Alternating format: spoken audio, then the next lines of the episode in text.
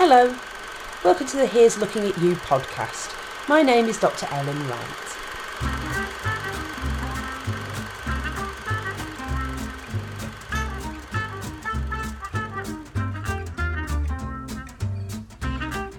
Welcome to the fourth Here's Looking at You podcast.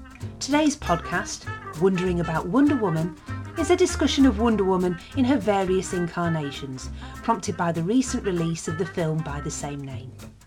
I'm Ellen Wright, and I'm a lecturer in cinema and television history at De Montfort University, and I specialise in historic media representations of sexuality and gender. Trouble,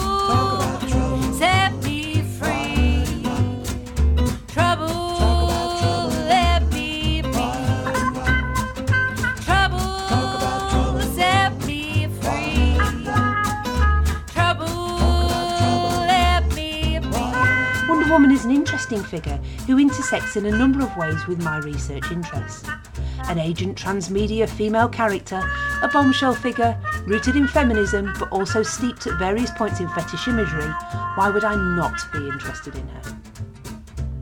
With the recent release of Patty Jenkins' superhero origin story, I decided it was time I learned more about Wonder Woman's various incarnations and meanings. And in order to do this, I had an enlightening conversation with two fascinating experts. The first, Dr. Rayna Denison, senior lecturer at the University of East Anglia, and author of Anime A Critical Introduction and the editor of the Eisner Award nominated Superheroes on World Screens.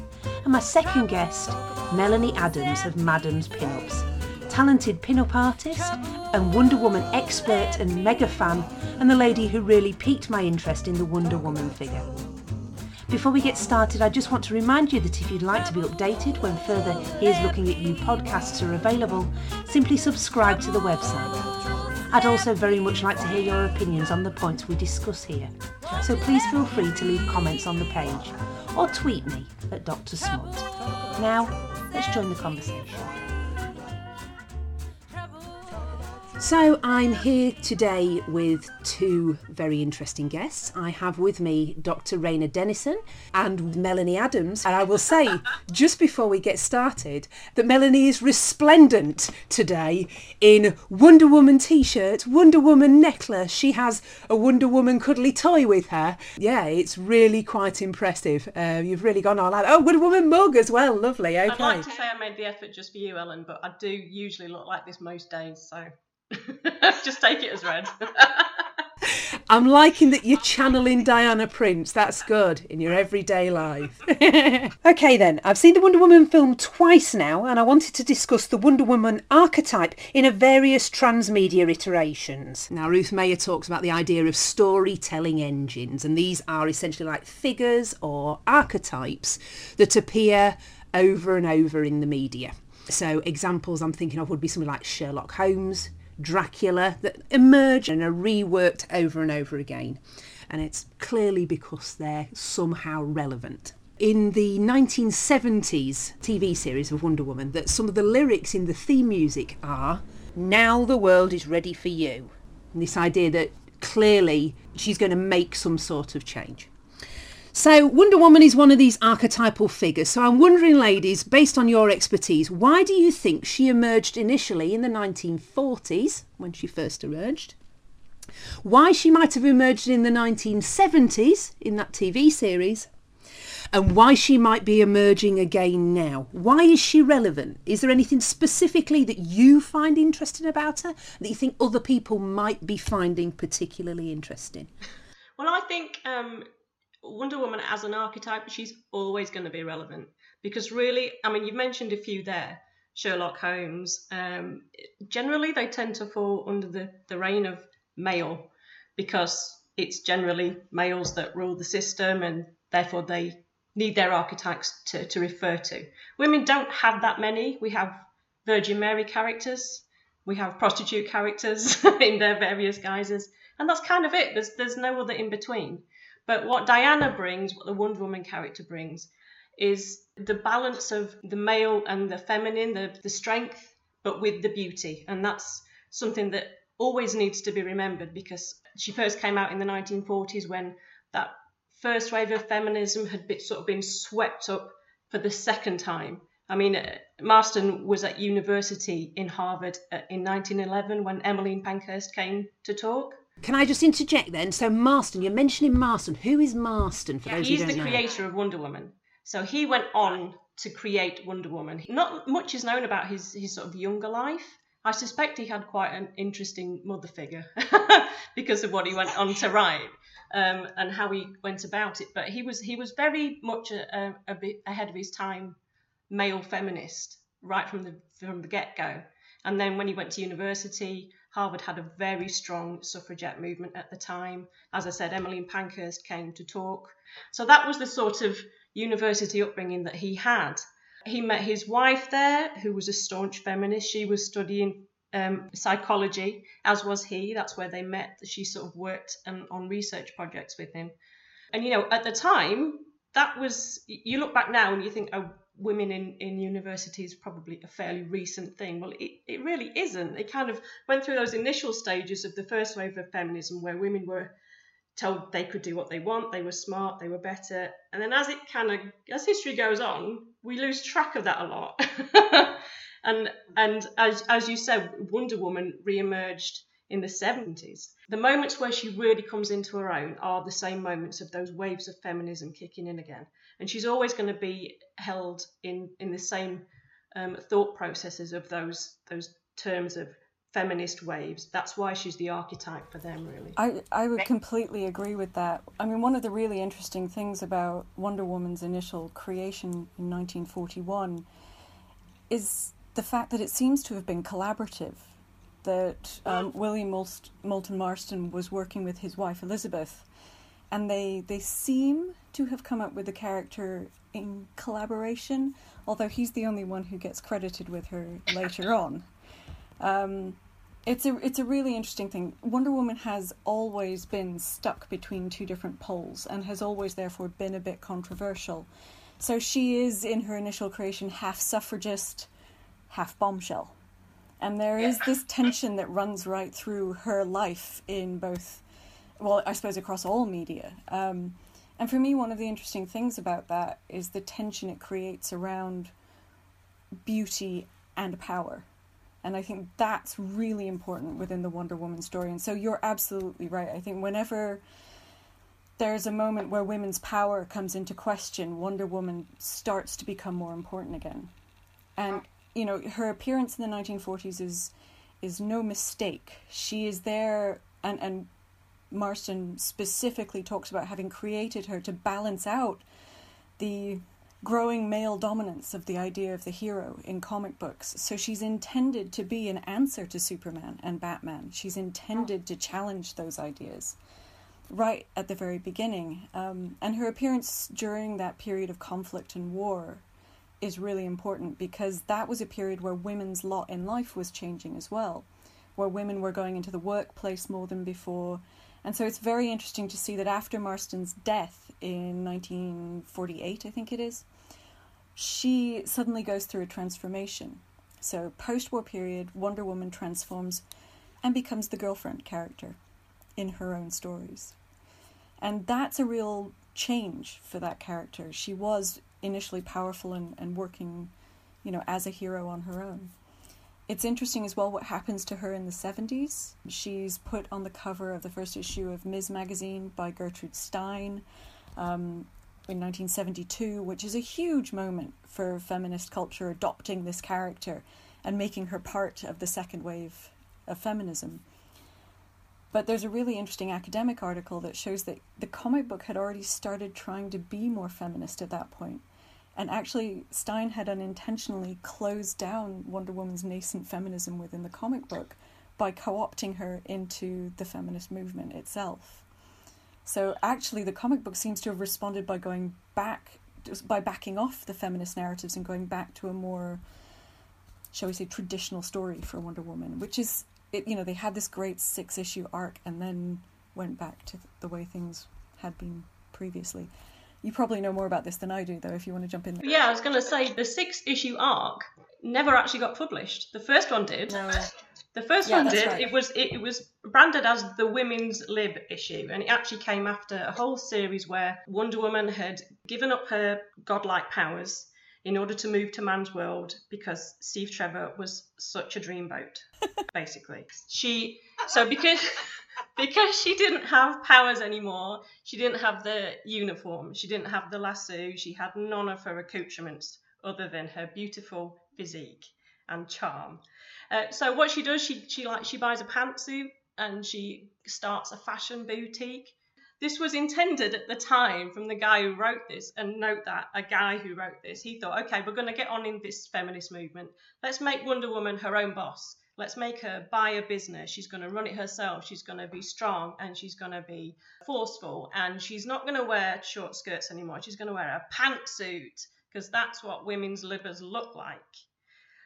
But, you know, the thought was there, but it wasn't executed particularly well. She ended up not really doing very much. I mean, she, you know, she tries to um, help women who are being underpaid in the workplace. And okay, yeah, the, the effort was made there, but then she's also doing babysitting storylines, and it, it's all a bit naff and, and without much weight, really.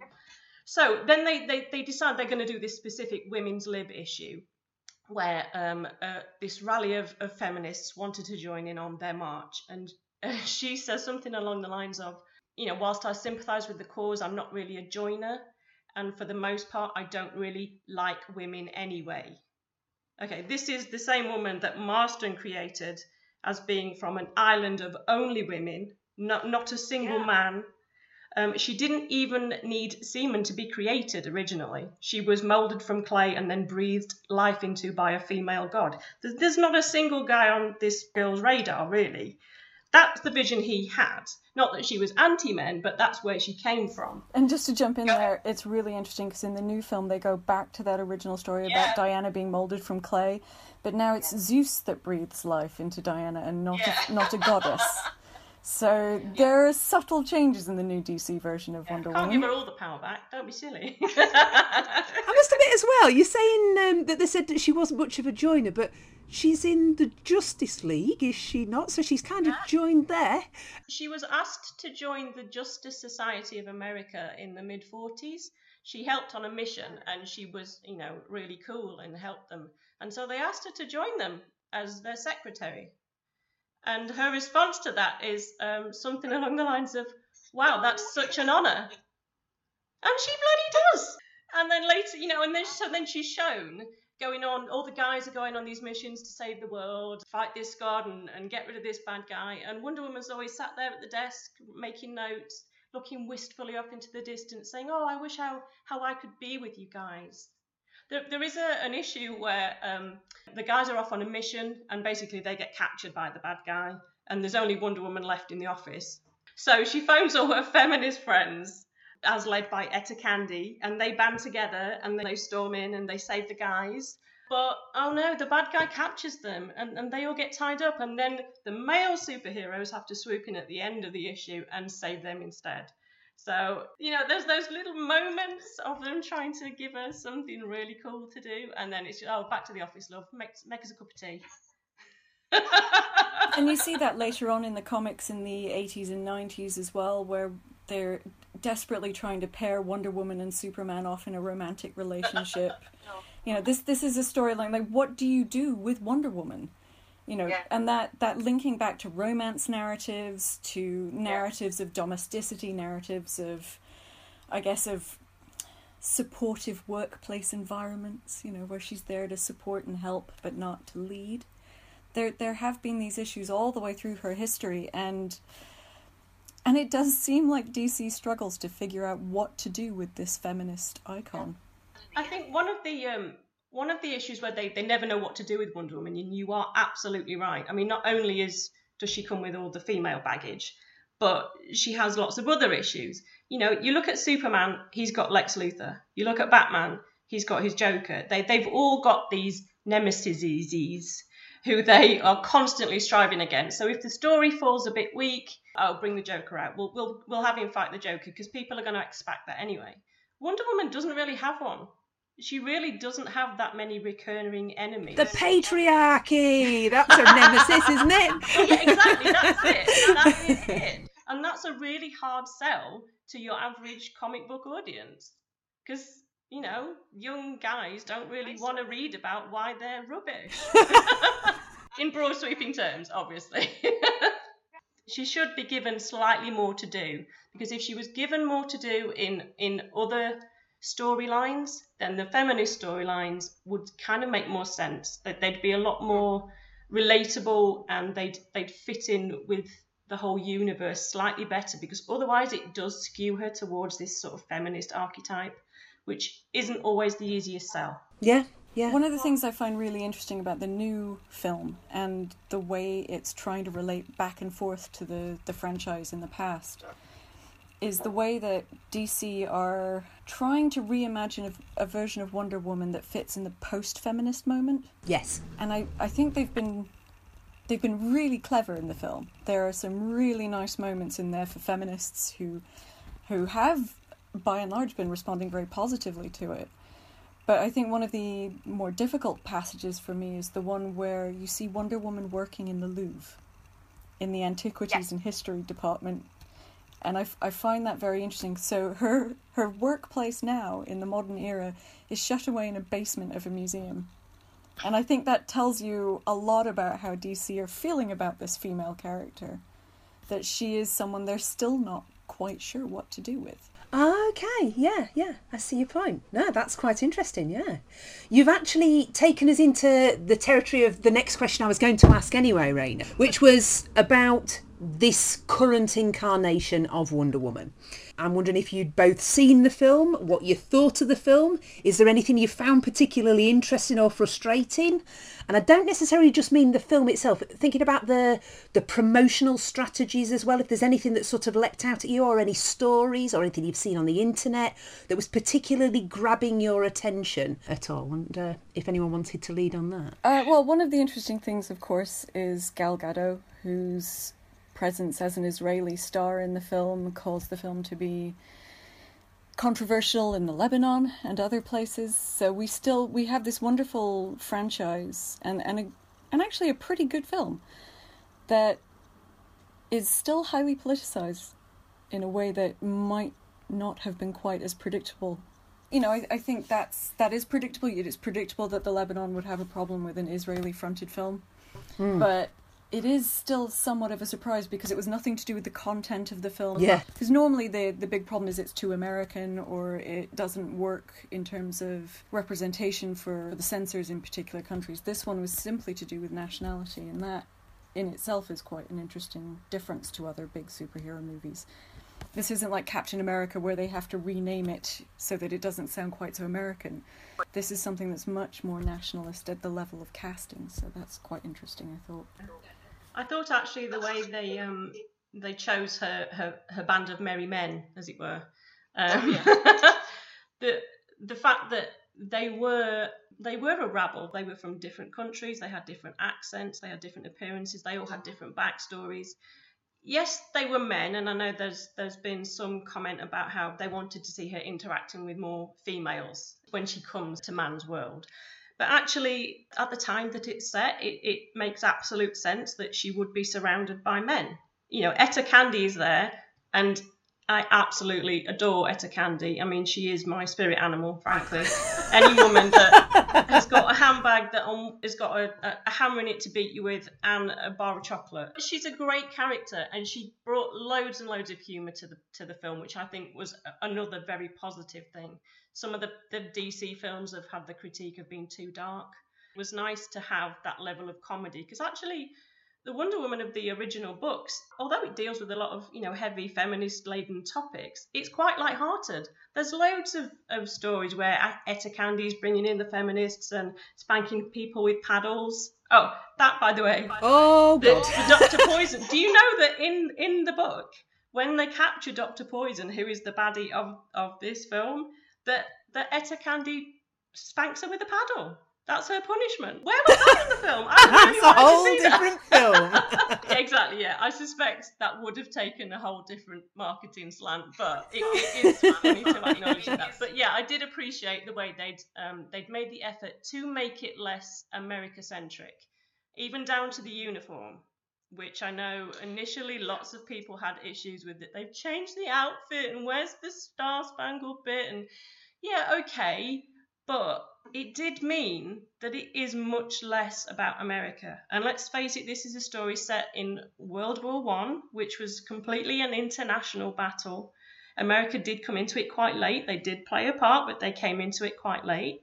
And you know, so this is an international thing. When she first comes, she comes into England, she travels around a lot. It isn't about, it's not the Lynda Carter blue eyed American dreamboat, as gorgeous as she is. And I love that woman. And her portrayal of Wonder Woman is fantastic. This version of Wonder Woman is quite different, but I liked it just as much, I have to say, because I think it seemed more relevant now. I, I have to say it's it's really interesting because I thought the quote you were going to start with was the one about fighting for her rights in her satin top. Ah, from Yeah, it's Linda awful, isn't it? I honestly did think that was where you were going to start with that quote, and it, I have to admit it's one that stuck with me since the 1970s when I was first watching this show uh, in syndication. That I'm not that old, it was in syndication. but what's really interesting to me is that there's still little asides to that. It's not that and the uniform is a bit problematic still. You know, the, she talks about the uniform as armor in in the movie, but even by comparison to the other Amazons, she's wearing a lot less than they do. Most of the Amazons have at least long kind of skirts that they wear with the giant slits at the legs that go all the way to the waist, pretty much. But as armor, she's left quite bare-legged a lot of the time and i have to say just for the sake of um, me wanting her to be more of an obvious feminist character and less overtly sexualized i could have done with just a, an inch more on the skirt so that when they shoot her from below you're not just looking at her underwear. Yeah. and that does happen a lot during the movie particularly towards the end with ares where she's having the big discussion about what gods should do and how the world should be. There's a long sequence where you're just looking up at her legs and her underwear.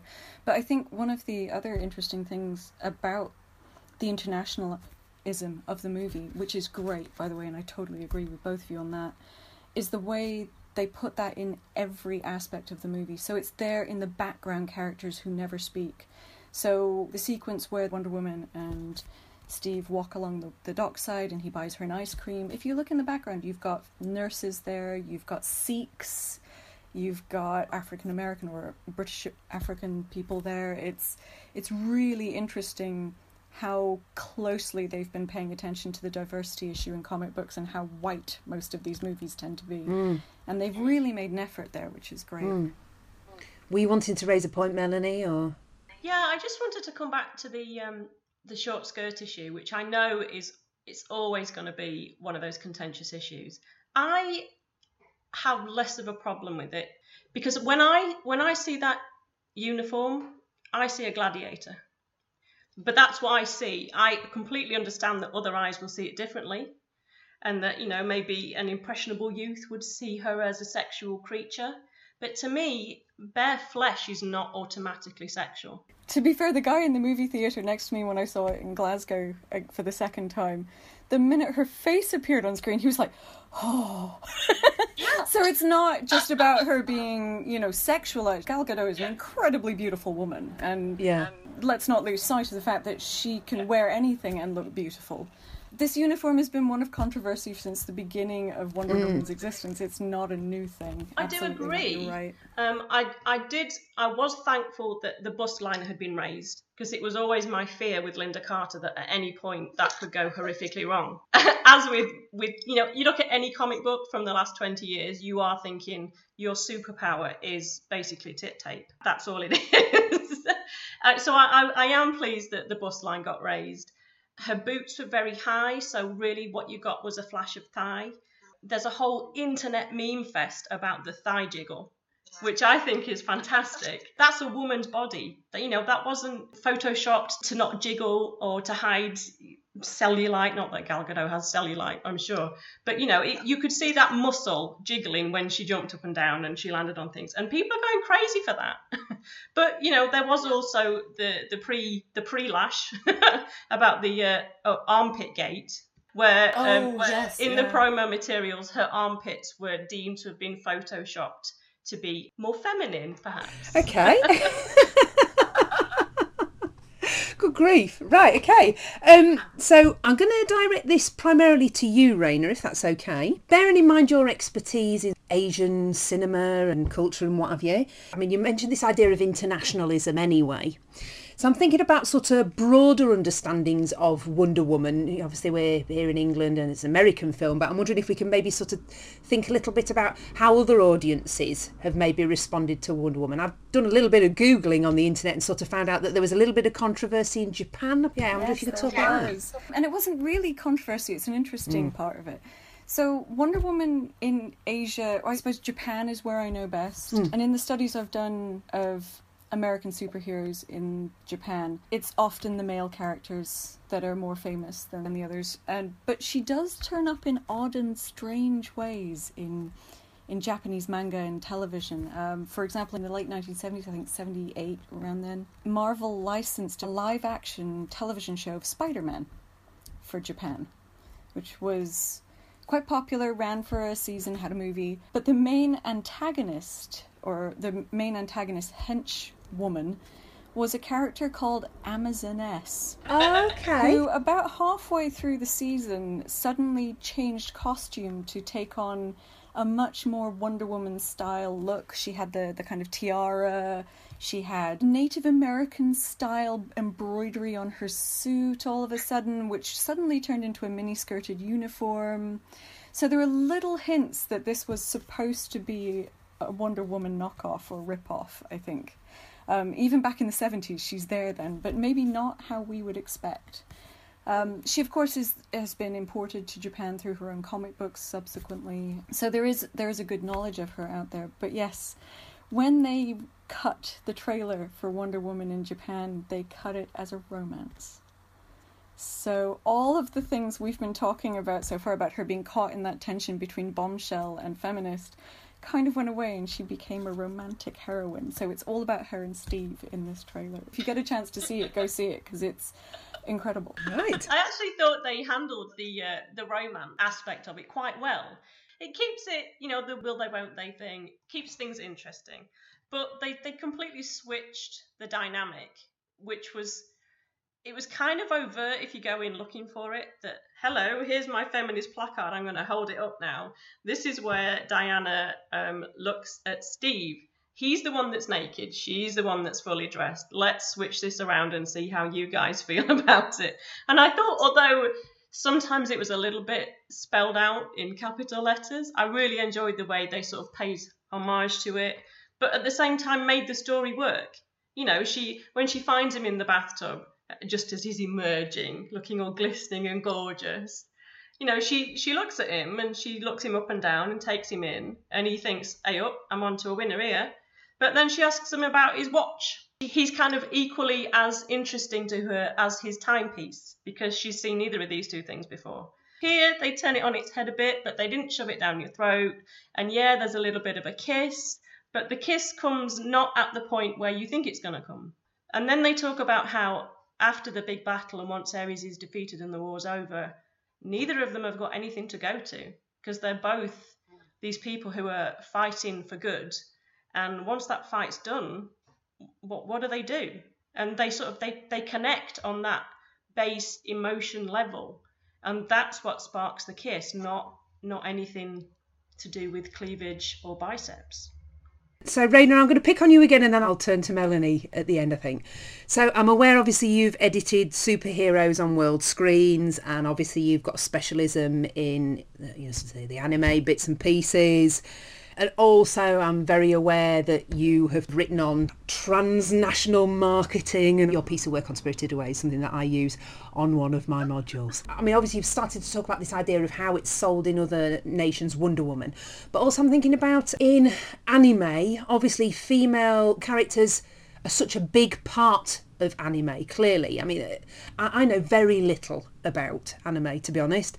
Uh, but the thing that really sort of comes through is sort of very stylized images of women. You can maybe see where i'm going here in terms of melanie asking you a question in a moment stylized images of women. I'm wondering if maybe you can talk around some of those ideas if you wanted to talk more about sort of anime contexts and and how she might fit within other national Oh contexts goodness me! Yes, so Japan is an anime, I suppose, have a, have a very complex relationship to gender. Interestingly, unlike American comic books, where men tend to be represented as these hyper masculinized, super muscly, clad in very little sprayed on lycra kind of things, the heroes of manga and anime tend to be schoolboys. They don't tend to be these great big hero characters, which may explain why there's so many what are called battling beauties in anime and manga. Oh. There, there is a whole academic book called Battling Beauties, and it's this idea that as anime has grown up, as Japanese superhero television has grown up over the years, we've seen more and more of these teams of female superheroes coming out, and they are warrior women. It's just that sometimes the superheroes have school child alter egos who are ditzy and silly and all the things that you might expect of a stereotyped representation of the schoolgirl. Yeah. As I said, the it's a very complicated relationship because these are battling women, these are warrior women, but just like in Wonder Woman comic books, they're being produced for a largely male audience. At least at times they've been very popular with the male audience. And so you get what's called fan service in anime. This is shots of women up their skirts potentially or in their underwear.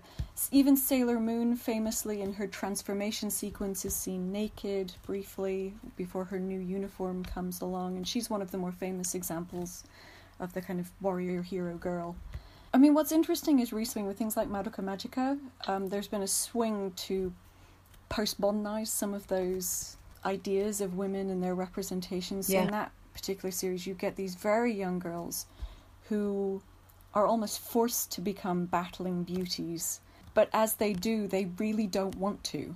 And so there's a Yeah. resistance to those representations and to the idea of transformation and to the way they look once they've transformed. None of them are particularly happy about this. So I think even though there's been this, you know, really strong generic presence for these battling beauties and their sexualized representations in anime, I think e- now there is becoming more and more of a, an awareness that there should be other ways that women can be represented. I think one of the nice things about the Wonder Woman movie is the fact that it's really hard to draw where these things are coming from, but I think the emotional resonances of it, the handling of the action, were all so much better than I've seen in recent DC movies. Much better than in either Suicide Squad or Batman versus Superman, for example. I just think they got the emotional side of it much, much better for this movie. So you cared about what happened to the characters a lot more than in some of the other movies. Suicide Squad was pretty good, but I know they did a lot of reshooting on that. Mm, yes. So it, I don't know if that's the movie they were going for originally, or whether that was something that happened because Deadpool was so successful. But I, I do think it's important having a female led, female centered movie in Hollywood at this point is enormously important. It is not the first time it's been happening. You know, there are female superhero movies out there. Hmm. They just tend to be ensemble cast movies. And interestingly, female villains tend to get movies before female superheroes. So we've had the not particularly good Elektra and Catwoman movies in recent memory. Those were not great, but you know, we saw the kind of breakout Margot Robbie performance as Harley Quinn in Suicide Squad. You know, she is the soul of that movie, and she is the heart of it as well. And you know, I don't think that it's fair to say there are no superhero movies that have strong female presences within them. You've got the X Men franchise. We're on our second Jean Grey, and our second Storm. You know, for recent, you know, for the last twenty years, they've got two whole universes going on now. So it And Mystique. and Mystique as well. But yeah, again, supervillain, superhero. Who knows? Um, she's a great, but a great set of characters, meaty characters for women to get, you know, for actresses to get their teeth into. And I think more of that would be great to see. Okay, I'm seeing a number of claims in the media that Wonder Woman was an early pin-up, and uh, obviously we've mentioned this idea of the bombshell character. And I'm aware that uh, Roger Sabin, a scholar of comics and what have you, refers to a 1940s good girl art trend in comics, which encompassed sort of fetish comics and, and that sort of a thing. And you look at, at Wonder Woman, and she's clearly this power. You know, she's an Amazon. She's clearly powerful, an agent, and you know, there, there's a physical power there, and an awful lot of this to my mind, the thing that she makes me think of, and I've seen this mentioned actually previously elsewhere, and I can't think who says it, but it- she makes me think of the Varga pin-up. Maria Elena Buszek, who writes on pin-up, talks about this idea of sort of weaponized femininity and that the Varga girl was pulled in and this sexuality was weaponized in order to sort of compel men to go to war. But if you look at her as well, she's so intimidating as a figure. She's sexy as hell, but she's ice cold. So you're a pin-up artist and you are inured within that culture. How much is she a pin-up? And if she's a pin-up, is that a good thing? Is that a bad thing? Does that does that undermine her? Does that empower her? What were your thoughts I on think that? ultimately, I mean that's a huge question, and but I think ultimately that is for each reader or viewer to decide for themselves. No one can really tell them how they feel about that. However, I do think that when Marston created Wonder Woman, his intention at the time there was a backlash against Superman and Batman. They were the first two. They'd come out two years before Wonder Woman. They were these very strong physical guys who were quite dictatorial. They, you know, they, they had their own vision. I mean, Superman's a god from another planet who comes and tells us how we should live our lives. But then war breaks out, and suddenly that kind of figure isn't that appealing because it could have negative context. Marston got the job of writing Wonder Woman by being approached by Max Gaines, the head of All American Comics, um, who had been reading about how comics were detrimental to the youth of today. They were giving out bad images to kids, and we didn't want men growing up to be tyrants. And the reason he was approached is because Gaines had read an article written by Olive Byrne, who wrote a column for Family Circle.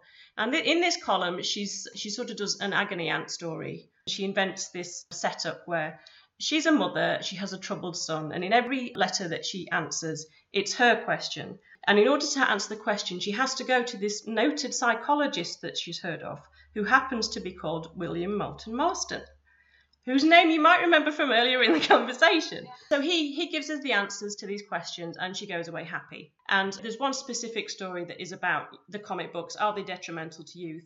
William Marston says no they're not and Max Gaines reads this article and thinks oh I'm going to I'm to go to, to that guy and talk to him.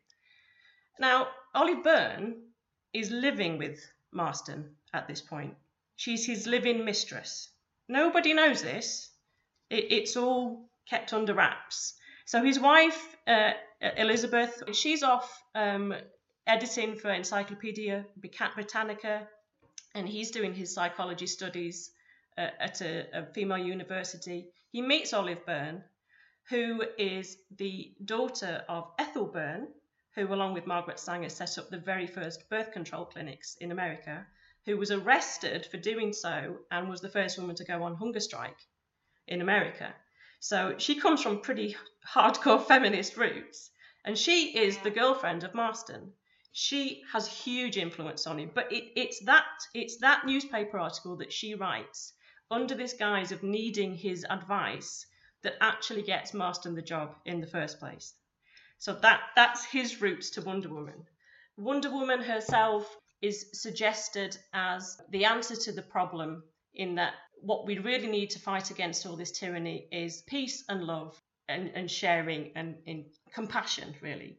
And so his wife Elizabeth says, well, if you're going to write a character like that, then shouldn't she ought to be female? And so she was.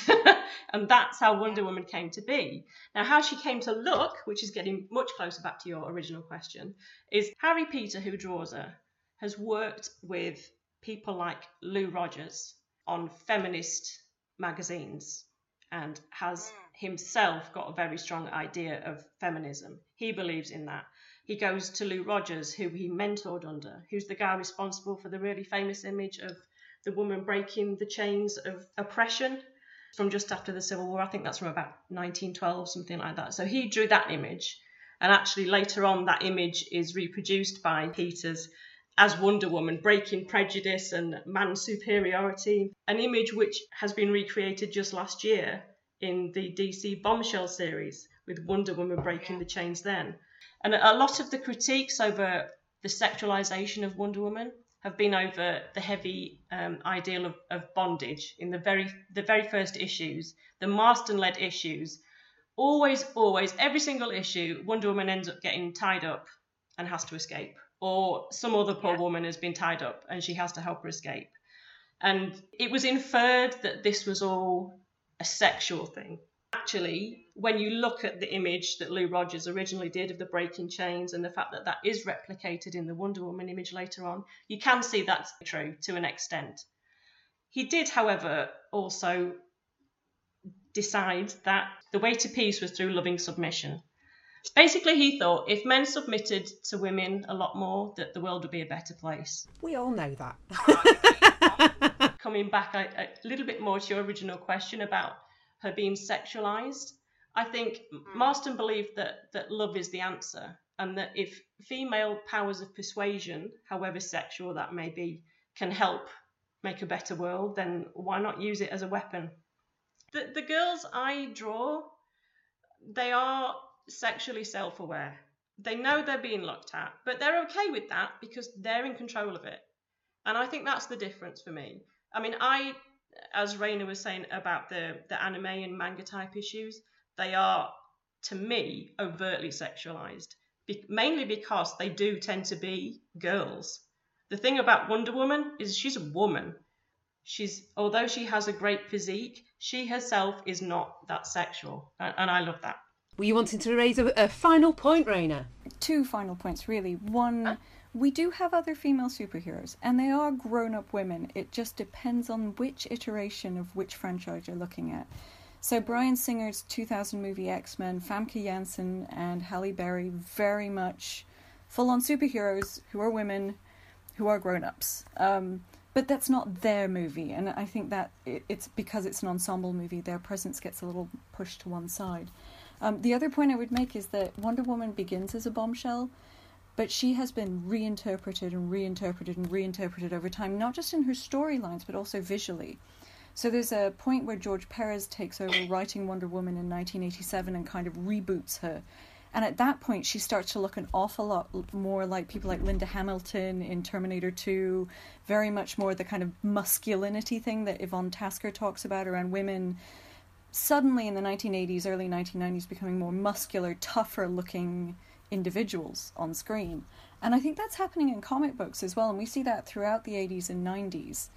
And it's actually been the early 2000s where things turn again, and Wonder Woman gets reimagined again and I think it was around 2016, where Greg Rucka takes over as, as author. Yes. And she does look different again now, and now she's back to being softer looking, but she's a much more fully rounded character now. Now she is bisexual, potentially, and now she is, like you were saying before, a grown up woman, but one who wears armor and one who is more of an overt warrior rather than a, a hugely muscled superhero kind of figure. So I think Yeah. she changes with the times, and I think that's part that kind of chameleon thing is part of her charm. Um, and that that may be where the bombshell side of Peter's imagining of Wonder Woman is actually helpful for her because that goes so out of date so quickly that every artist who's come along since has kind of updated her for the for the time she is in, which is frankly wonderful. you know, it's nice. It's wonderful to see that this woman can be powerful in every new generation and can take on every new generation's version of what that looks like and how that sounds. One thing I love about her um, interpretation in the new Bombshells uh, series, Oh, which of are the. DC Bombshells, which is my absolute favourite. Written and drawn, might I add, by women. If you don't know about it, it, it's an ensemble piece where basically all any female character from the DC canon is catapulted into this same universe. But so they're they're fighting the axis of evil, but they're living in this uh, sort of atypical version of history where women are the dominant gender. Page one, Batwoman is shown as being in a, a, a lesbian relationship. No one questions it. it it's considered the norm. Um, Harley Quinn and Poison Ivy are in an on again, off again relationship, and it's a thing of beauty, and they're always flirting with each other, and it's nice. But at the same time, it, it's about female friendship, and they're all completely individually rounded personalities, and that I've never seen in comics before. There's almost no men in it at all. There's a couple, but the majority are just great, rounded female characters. One of the questions you asked early on is, is why is Wonder Woman relevant now? Why has she re emerged now? One of Marston's statements when he first created Wonder Woman was that within 100 years, matriarchy will rule. We are on year 76 at the moment. Oh, pressure So, on them. girls, we've got 24 years to get our act together to fulfill his dream. And let's face it, if, if women and girls, and especially young girls, if they keep reading things like DC, DC bombshells, where they see strong, independent, beautiful but not overtly sexual women banding together, being friends, being positive towards each other, if young girls are reading that now, then who knows, in 24 years, the matriarchy may well have an ability to, to hold its own. I think that's probably a really lovely note to end this on. Oh, well. Thank you very, very much, ladies. Um, I'm hugely appreciative of your time and expertise. Thank you. Trouble,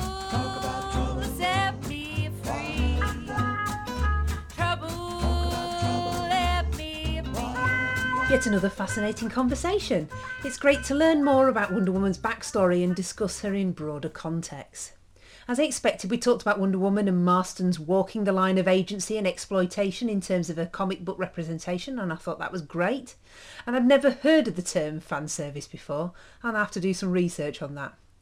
The notion of battling beauty is also fascinating. That idea of women being embattled against their will clearly has a lot of mileage in it. It's also interesting to hear about what Japanese markets were doing with the Wonder Woman figure, and if we'd had time, I'd have loved to have discussed the transmedia marketing more. If you're interested, check out the article on Japan Today about the girlifying of Wonder Woman and how Japanese Twitter users really weren't happy about this. I'll include a link to the article on my website. I also found Melanie's point about role models and how we need more rounded representations of femininity for young girls to be very compelling, along with the discussion we had about the politicisation of Wonder Woman's costume and how that shifted over time. I have to say, whilst both of my guests clearly enjoyed the film, and I know many others have too, it took me two watches to get to grips with it. I had high expectations, and whilst I liked the film, I felt it didn't always meet them. In a nutshell, I found Ares too camp and not in a good way. The end fight sequence went on way too much. Etta Candy was underused, and I'm just not the biggest fan of superhero narratives generally. They're a bit too smashy crashy for me. There's one element that really grabbed me though, and it's not actually the fight scenes as seems to be proving the case for so many film goers. Interestingly, Rayna mentioned how she found the fact that Wonder Woman was an archivist tucked away in the Louvre particularly problematic and how it was possibly indicative of how DC maybe find Wonder Woman an anachronism, that they don't really know what to do with her. An understandable point, but it was an interpretation that I hadn't made. For me, the notion of Diana as a curator, and bear in mind that she's also the narrator, it's her voice that opens and closes the film, gives her an agency that for me was one of the most enjoyable aspects of the film. As I'm sure Rayna does, I spend a lot of time in archives as part of my research, and I can tell you it's slow and painstaking, and it's absolutely not action packed. In my work as a film historian, I personally tend to engage much more with material culture around film rather than the films themselves. So, like old posters, press books, pin up photographs, collectibles, reviews, fan magazines. So, just like Diana in the Louvre, I also deal with and collect stuff, objects, evidence. On the second watch, I felt a strong resonance with Diana as a guardian of material culture and therefore a writer or preserver of history. Often it's those in power with the greatest investment, with the most powerful voice, that write history, and the marginalised are often either vilified or written out of history entirely. As Phil Smith has pointed out to me, Superman, as an ubermensch in his alter ego of Clark Kent, writes history as well as making it. Winston Churchill said, History will be kind to me, for I intend to write it. And history is all about control. And as many historians have argued, women are often written out of history. They are also rans or entirely absent. Returning to the theme tune lyric for the 1970s Wonder Woman TV series, that notion that now the world is ready for you, Melanie mentions how society progresses cyclically through progress and retrenchment. And here, Diana is shown to be quietly, painstakingly preparing for that next retrenchment and the next wave when the world is ready for her again, and ensuring that evidence exists to drive that progress forward. And as a historian, often focusing on women's culture, and a history teacher, I found that to be profoundly powerful. If I turn briefly to probably the most talked about sequence in the film, that no man's land sequence, we see Wonder Woman's unrelenting bombardment, a metaphor for every woman's unrelenting bombardment by the patriarchy. Because she's climbed up out of the trenches, raised her head above the parapet, so to speak, entered the battleground and made herself visible, she faces fire. But ultimately, though, through her bravery and resilience, no man's land is crossed and won, and everyone benefits. The soldiers and society advance. This is powerful stuff, and presumably that's why women find that scene so resonant. But her representation is not necessarily that new.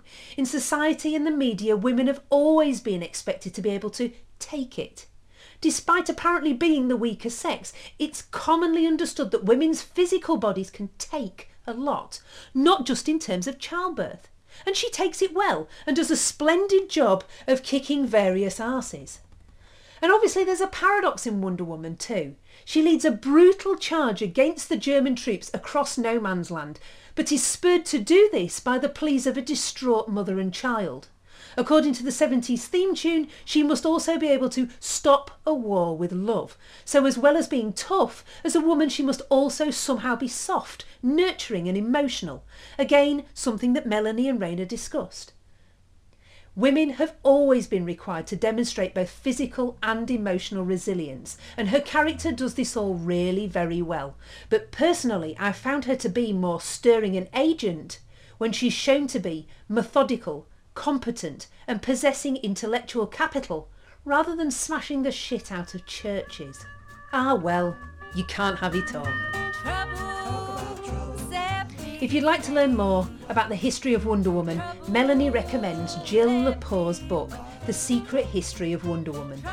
I'd also recommend Wonder Woman, The Life and Times of the Amazon Princess by Les Daniels and Chip Kidd, which has lots of lovely photographs of Wonder Woman merchandise. Also, it would appear that there's a new biopic due out soon called Professor M and the Wonder Woman, about William Moulton Marston, Elizabeth Holloway Marston, and Olive Byrne, and the creation of Wonder Woman. Rayna's book, Superheroes on World Screens, is now available in paperback, and you can check out Melanie's work at www.madamspinups.com. And she's also currently undertaking a project on social media, 100 Days of Women Heroes, and you can find it with the hashtag 100 Days of Women's Heroes. So all that remains, other than a cheeky little Easter egg at the very end of this podcast, if you keep listening, is for me to say thanks to Rayna Denison from the University of East Anglia Film Department, to Melanie Adams of Madam's Pin-Ups, to Phil Smith for the considerable tech support he has given me, and to you for listening. Feel free to offer your opinions on my website. Here's looking at usite.wordpress.com or tweet me at Dr. Smut. And also sign yourself up to be notified when the next podcast drops. I'll be back in a few weeks with another fascinating conversation about the intersection of film, gender, sexuality, and performance. So, until our paths cross again, here's looking at you.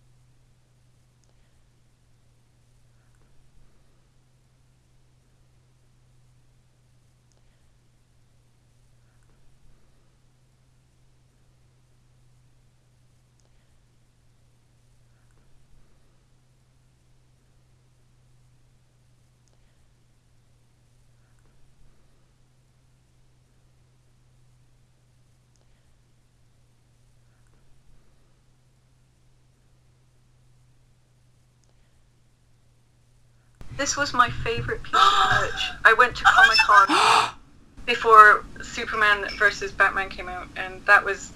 They had an amazing thing. It was all about the Batmobile, and it was all about the boys. And at the end, they had these. And I was just like, I know what that is. Oh. Have you favourite piece of merchandise. have you seen the fantastic picture? I know I showed it to Melanie earlier on of um oh what what's she called the Fearless Girl. the fearless girl that's it in the middle of New York, you know, facing down the bull.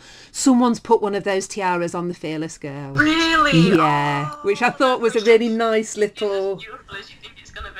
Yeah, yeah, yeah. You know that whole idea of role models there for me. That's what's going on there. You know, that's really flipping interesting. Well, I mean, God, the last two times I've been to see it, it's been parents and their little girls. Really? dominating the theatre. It's been- I mean, Oh. that's just anecdotal, so I didn't want to say Yeah. anything, but Yeah. for sure, it's something parents are taking their kid, their the little girls to. Yeah. And last time we went, there were two little boys sitting in front of us, and one turned to the other one and went, "I want to be Wonder Woman when I grow up." Oh!